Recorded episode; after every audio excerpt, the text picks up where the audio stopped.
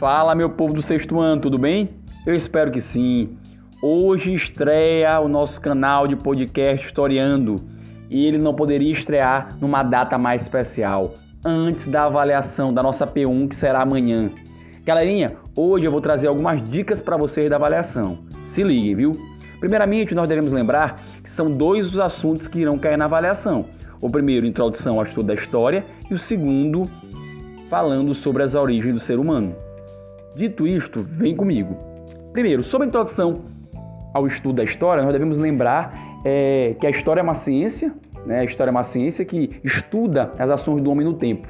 E quem faz esse papel de estudar a história principal, personagem principal nesse estudo é o historiador.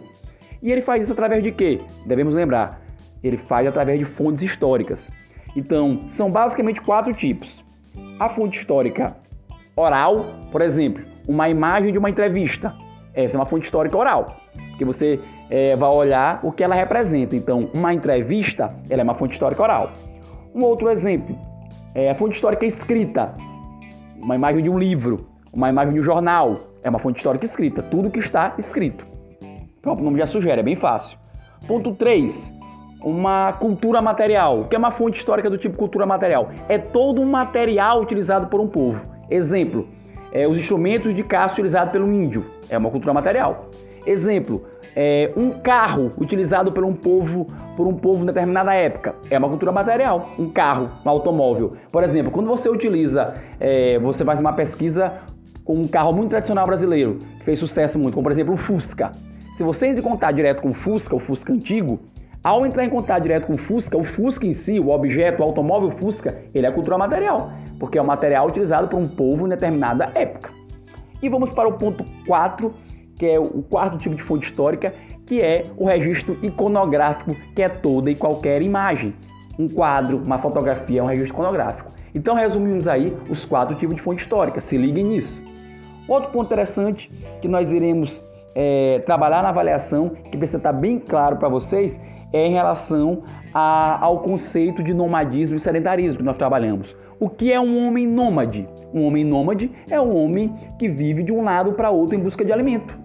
Por exemplo, ao você se deparar com uma imagem onde a, a, as pessoas elas aparentam estar em movimento caçando, ali é o nomadismo, que é totalmente diferente do sedentarismo. O sedentarismo é o homem já fixo em um local. E o que possibilita o homem ser fixo é a descoberta da agricultura.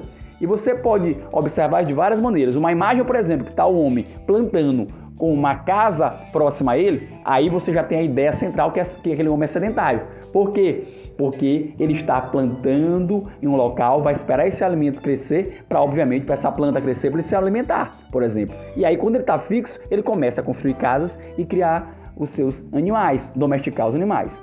Então é preciso estar claro isso. O homem nômade é o homem do paleolítico, é o homem que não conhecia a agricultura e vive de um lado para outro em busca de alimento. Beleza? Galerinha, de maneira resumida, essas são as dicas para avaliação que será amanhã. Espero que todo mundo tire uma nota excelente e que, acima de tudo, tenham aprendido o conteúdo. Beijo no coração, fui!